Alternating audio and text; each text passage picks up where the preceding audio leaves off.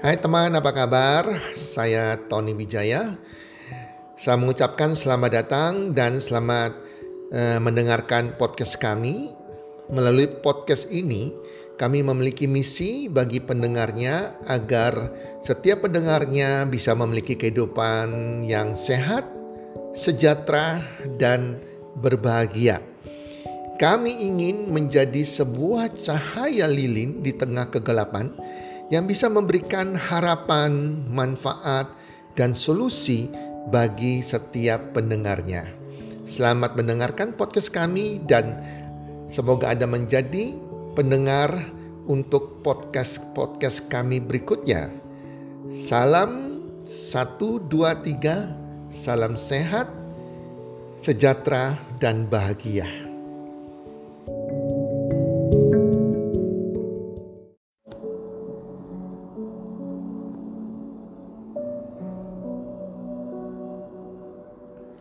Lebih berharga dari emas.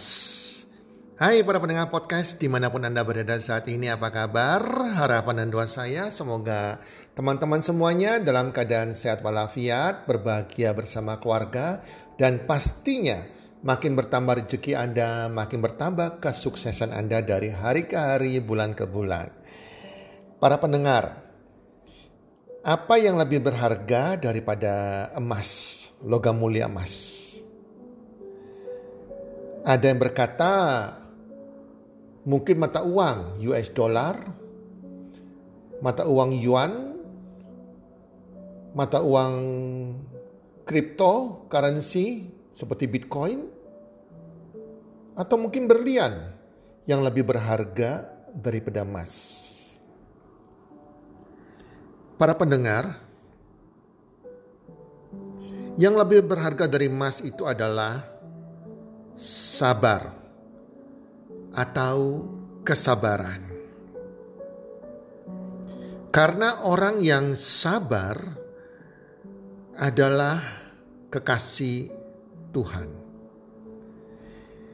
Kalau kita bicara mengenai sabar, arti sabar di dalam kamus bahasa Indonesia artinya adalah tahan menghadapi cobaan yang diartikan bisa tidak lekas marah, tidak lekas putus asa, tidak lekas patah hati, tabah, tenang, tidak tergesa-gesa, dan tidak terburu nafsu. Itu adalah arti sabar dari Kamus Besar Bahasa Indonesia. Kesabaran itu sendiri menunjukkan kualitas karakter orang yang matang dan dewasa. Jadi kadang kalau kita melihat menilai seseorang itu sudah matang atau sudah dewasa, bukan berdasarkan faktor usia saya mengenal banyak orang yang usianya sudah sepuh 60 tahun, 70 tahun, 50 tahun lebih. Tapi tidak memiliki karakter sabar itu. Dibandingkan dengan orang yang masih berumur 18 tahun, 20 tahun, 30 tahun. Yang karakternya lebih matang dan dewasa karena mereka memiliki karakter yang sabar ini. Dan para pendengar, orang yang sabar ini menunjukkan orang yang beriman. Kalau kita melihat keimanan seseorang itu bukan dari penampilan mereka yang memakai baju keagamaan mereka, memakai tanda-tanda entah kalung tak apa pun yang menunjukkan kerohanian mereka tetapi kita menguji seseorang ini beriman, tinggi imannya atau tidak, dari kesabarannya. Banyak orang yang hanya memakai atribut keagamaan, tetapi mereka bukan orang yang sabar, emosi, gampang mudah tersulut amarahnya, bicaranya dengan emosi. Itu hanya menurut saya bunglon ya. Jadi orang-orang yang munafik. Ya, teman-teman. Jadi kesabaran harus ada dalam diri kita sendiri. Itu lebih berharga daripada emas. Sifat Allah sendiri adalah panjang sabar. Kalau kita gak sabar, kita gak menunjukkan bahwa kita memiliki karakter Allah dalam diri kita. Orang yang sabar itu melebihi dari seorang pahlawan para pendengar. Pahlawan itu adalah orang yang bisa mengalahkan musuh. Di sini kita bicara mengenai orang sabar adalah orang yang bisa mengalahkan musuh. Dan musuh terbesar bukan orang lain, bukan sesama manusia yang lain. Tetapi musuh terbesar yang harus kita perangi, kita lawan adalah diri kita sendiri. Kita berperang melawan hawa nafsu kita, yang emosi kita, dan lain-lain. Yang ada di dalam diri kita, karakter yang tidak baik, kata-kata negatif tentunya. Itu yang kita harus perangi setiap hari sehingga setiap hari kita makin hari makin menjadi orang yang lebih baik, lebih baik. Teman-teman, ada empat macam kesabaran. Yang pertama adalah sabar terhadap sesama manusia. Kita adalah makhluk sosial yang pasti berinteraksi dengan sesama kita, entah keluarga kita, entah teman tak orang lain. Nah, di sini kita butuh kesabaran. Karena sebuah karakter sifat berbeda ketemu pasti ada suatu pergesekan. Di sini kesabaran menentukan Anda menang atau tidak. Orang yang sabar terhadap sesama manusia, dia menyadari bahwa tidak ada orang yang sempurna. Setiap orang punya kelebihan kekurangan termasuk dirinya. Dia bisa melihat kekurangan orang lain juga ada dalam kekurangan dirinya. Dia bisa melihat kesalahan orang lain yang bisa suatu saat dia perbuat kesalahan yang sama. Jadi kita harus sabar terhadap sesama manusia.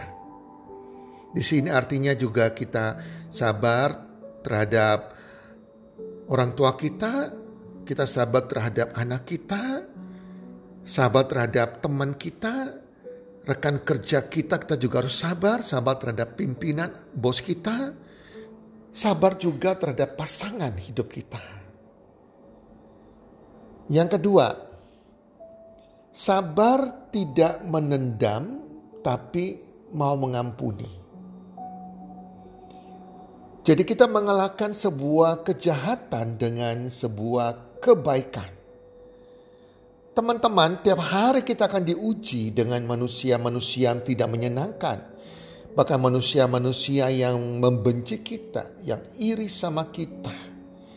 Di situlah kita harus lebih sabar dan lebih mudah mengampuni, jangan menyimpan dendam. Kalau kita mendendam, teman-teman, artinya kita menyimpan kepahitan, kita menyimpan racun teman-teman. Yang rugi kita. Kadang teman kita mengucapkan kata-kata yang tidak pantas kepada kita. Dan kita mungkin kecewa, sakit hati, kita kepahitan, kita dendam dengan perkataan dia teman-teman. Padahal yang bersangkutan begitu mengucapkan dia sudah lupa atas kata-katanya tersebut. Nah kitanya sendiri yang minum racun. Kita masih menyimpan kata-kata dia. Akibatnya kita tertutup rezeki kita, kita tertutup berkat Tuhan kita, kita hilang kesejahteraan damai sejahtera kita, dan itu bisa menimbulkan penyakit. Kalau dendam itu makin hari makin kita pelihara.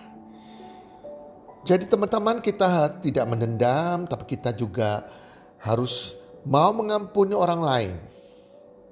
Jelas teman-temannya. Jadi ini penting sekali. Jadi kesabaran ini yang sangat dibutuhkan agar kita berhubungan dengan orang lain. Nah, ketiga adalah sabar terhadap waktu Tuhan. Terkadang teman-teman di dunia sebab instan ini kita ingin cepat sekali. Semua ingin lekas-lekas ada masalah ingin cepat selesai. Ada sesuatu proses kita mau cepat mengakhirinya. Kita melakukan sesuatu pekerjaan, sebuah usaha kita ingin cepat-cepat sukses. Dan kita kehilangan kesabaran untuk menunggu waktunya Tuhan. Waktu kita bukan waktunya Tuhan, rancangan kita bukan rancangan Tuhan teman-teman. Teman-teman kadang survei membuktikan bahwa orang kehilangan kesabaran setelah menunggu antrian 17 menit. Nah teman-teman ini sudah membuktikan orang kalau antri aja 17 menit mereka tidak sabar. Padahal kita butuh kesabaran itu.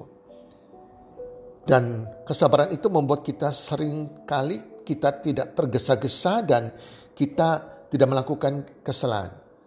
Berbicara mengenai sabar terhadap waktu Tuhan, ini contohnya paling gampang adalah ibu hamil teman-teman. Ibu hamil harus menanggung, menanggung kesakitan, penderitaan dengan sabarnya ya meng, menggendong di dalam perutnya bayi yang makin hari makin bertambah beratnya. Jalannya juga sudah tidak kuat lagi seperti biasanya, tidak bisa cepat seperti biasanya. Dan dia harus sabar menunggu waktunya Tuhan selama sembilan bulan menanggung penderitaan itu. Itu contoh orang sabar menunggu waktunya Tuhan adalah ibu-ibu hamil. Teman-teman di waktu pandemik COVID-19 seperti saat ini, kita butuh banyak kesabaran teman-teman. Kita harus sabar. Kita nggak tahu kapan pandemik ini berakhir. Kita harus sabar sampai waktunya Tuhan sambil banyak berdoa. Teman-teman, kalau kita bicara mengenai kesabaran kita dengan para dokter dan para juru rawat, mereka lebih luar biasa menderitanya. Mereka tidak bisa pulang ke rumah, Takut nanti anaknya tertular, keluarganya tertular. Dokter dan perawat yang harus menunggu pasien COVID. Aduh teman-teman, itulah teman-teman. Dibutuhkan kesabaran. Sampai kapan berakhirnya kita nggak tahu. Ya semua dari waktunya Tuhan. Yang terakhir adalah sabar dalam kesulitan atau dalam sebuah percobaan. Di sini setiap orang pasti mengalami masa-masa percobaan, masa-masa kesulitan dalam hidupnya. Pada saat kita mengalami sebuah percobaan, sebuah masalah kesulitan dalam hidup kita, kita harus tabah. Kita harus tidak boleh cepat putus asa. Dan kita harus menganggap itu suatu uh, keikhlasan yang harus kita syukuri. Anggap suatu kebahagiaan jika saat ini kita mengalami suatu cobaan. Kita melihat petani dengan sabar menanti padinya yang menguning dan panen. Ia yakin dengan apa yang ia akan tanam. Padahal untuk waktu menanam dan waktu panen itu membutuhkan banyak cobaan dan dia harus sabar menunggu di situ. Ya jadi kita apa pun kita alami hari ini percaya ada waktu menabur, ada waktu menuai. Kita harus sabar teman-teman. Teman-teman, sabar dalam percobaan. Selalu menganggap bahwa cobaan kita hadapi ini untuk lebih memproses kita menjadi lebih indah, menjadi lebih beriman, dan ada sesuatu yang bernilai berharga, sebuah berkat di balik masalah, di balik percobaan kita. Teman-teman tahu emas, logam mulia. Logam mulia ini untuk menciptakan sebuah bongkahan yang mengandung logam mulia di mana bongkahan batu ini tercampur dengan logam-logam yang lain, kotoran-kotoran yang lain. Bagaimana bongkahan logam mulia ini bisa menjadi emas murni itu harus dipanaskan, dilebur teman-teman. Teman-teman saya kasih bayangkan kalau air yang mendidih, titik lebur air itu 100 derajat Celcius. Sebuah bongkahan batu yang mengandung emas ini harus dipanaskan dengan titik lebur emas 1064 derajat Celcius. Itu panas sekali teman-teman. Kalau air mendidih aja itu 100 derajat Celcius, 100 derajat Celcius didih air, ini 1064 derajat Celcius. Sebuah bongkahan emas harus dileburkan sehingga yang tertinggal adalah emas logam mulia yang murni, emas yang murni. Karena logam-logam yang bukan emas akan lepas di titik lebur tersebut. Percaya dalam setiap percobaan kita hadapi. Ada sebuah yang indah di balik itu semua. Ada sebuah berkat di balik itu semua. Jadi teman-teman yang hari ini apa pun keadaan Anda, ayo kita belajar menjadi orang yang sabar Orang yang sabar itu lebih berharga daripada emas. Karena orang yang sabar itu berharga di mata Tuhan. Kesabaran itu akan menuai hasil yang indah nantinya. Semoga bermanfaat dan salam sukses. One, two, three.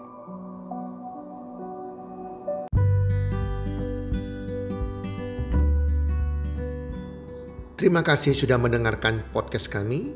Teman, jika Anda rasa bermanfaat podcast kami ini, Anda bisa menginfokan kepada rekan kerja Anda, keluarga Anda, teman ataupun sahabat Anda.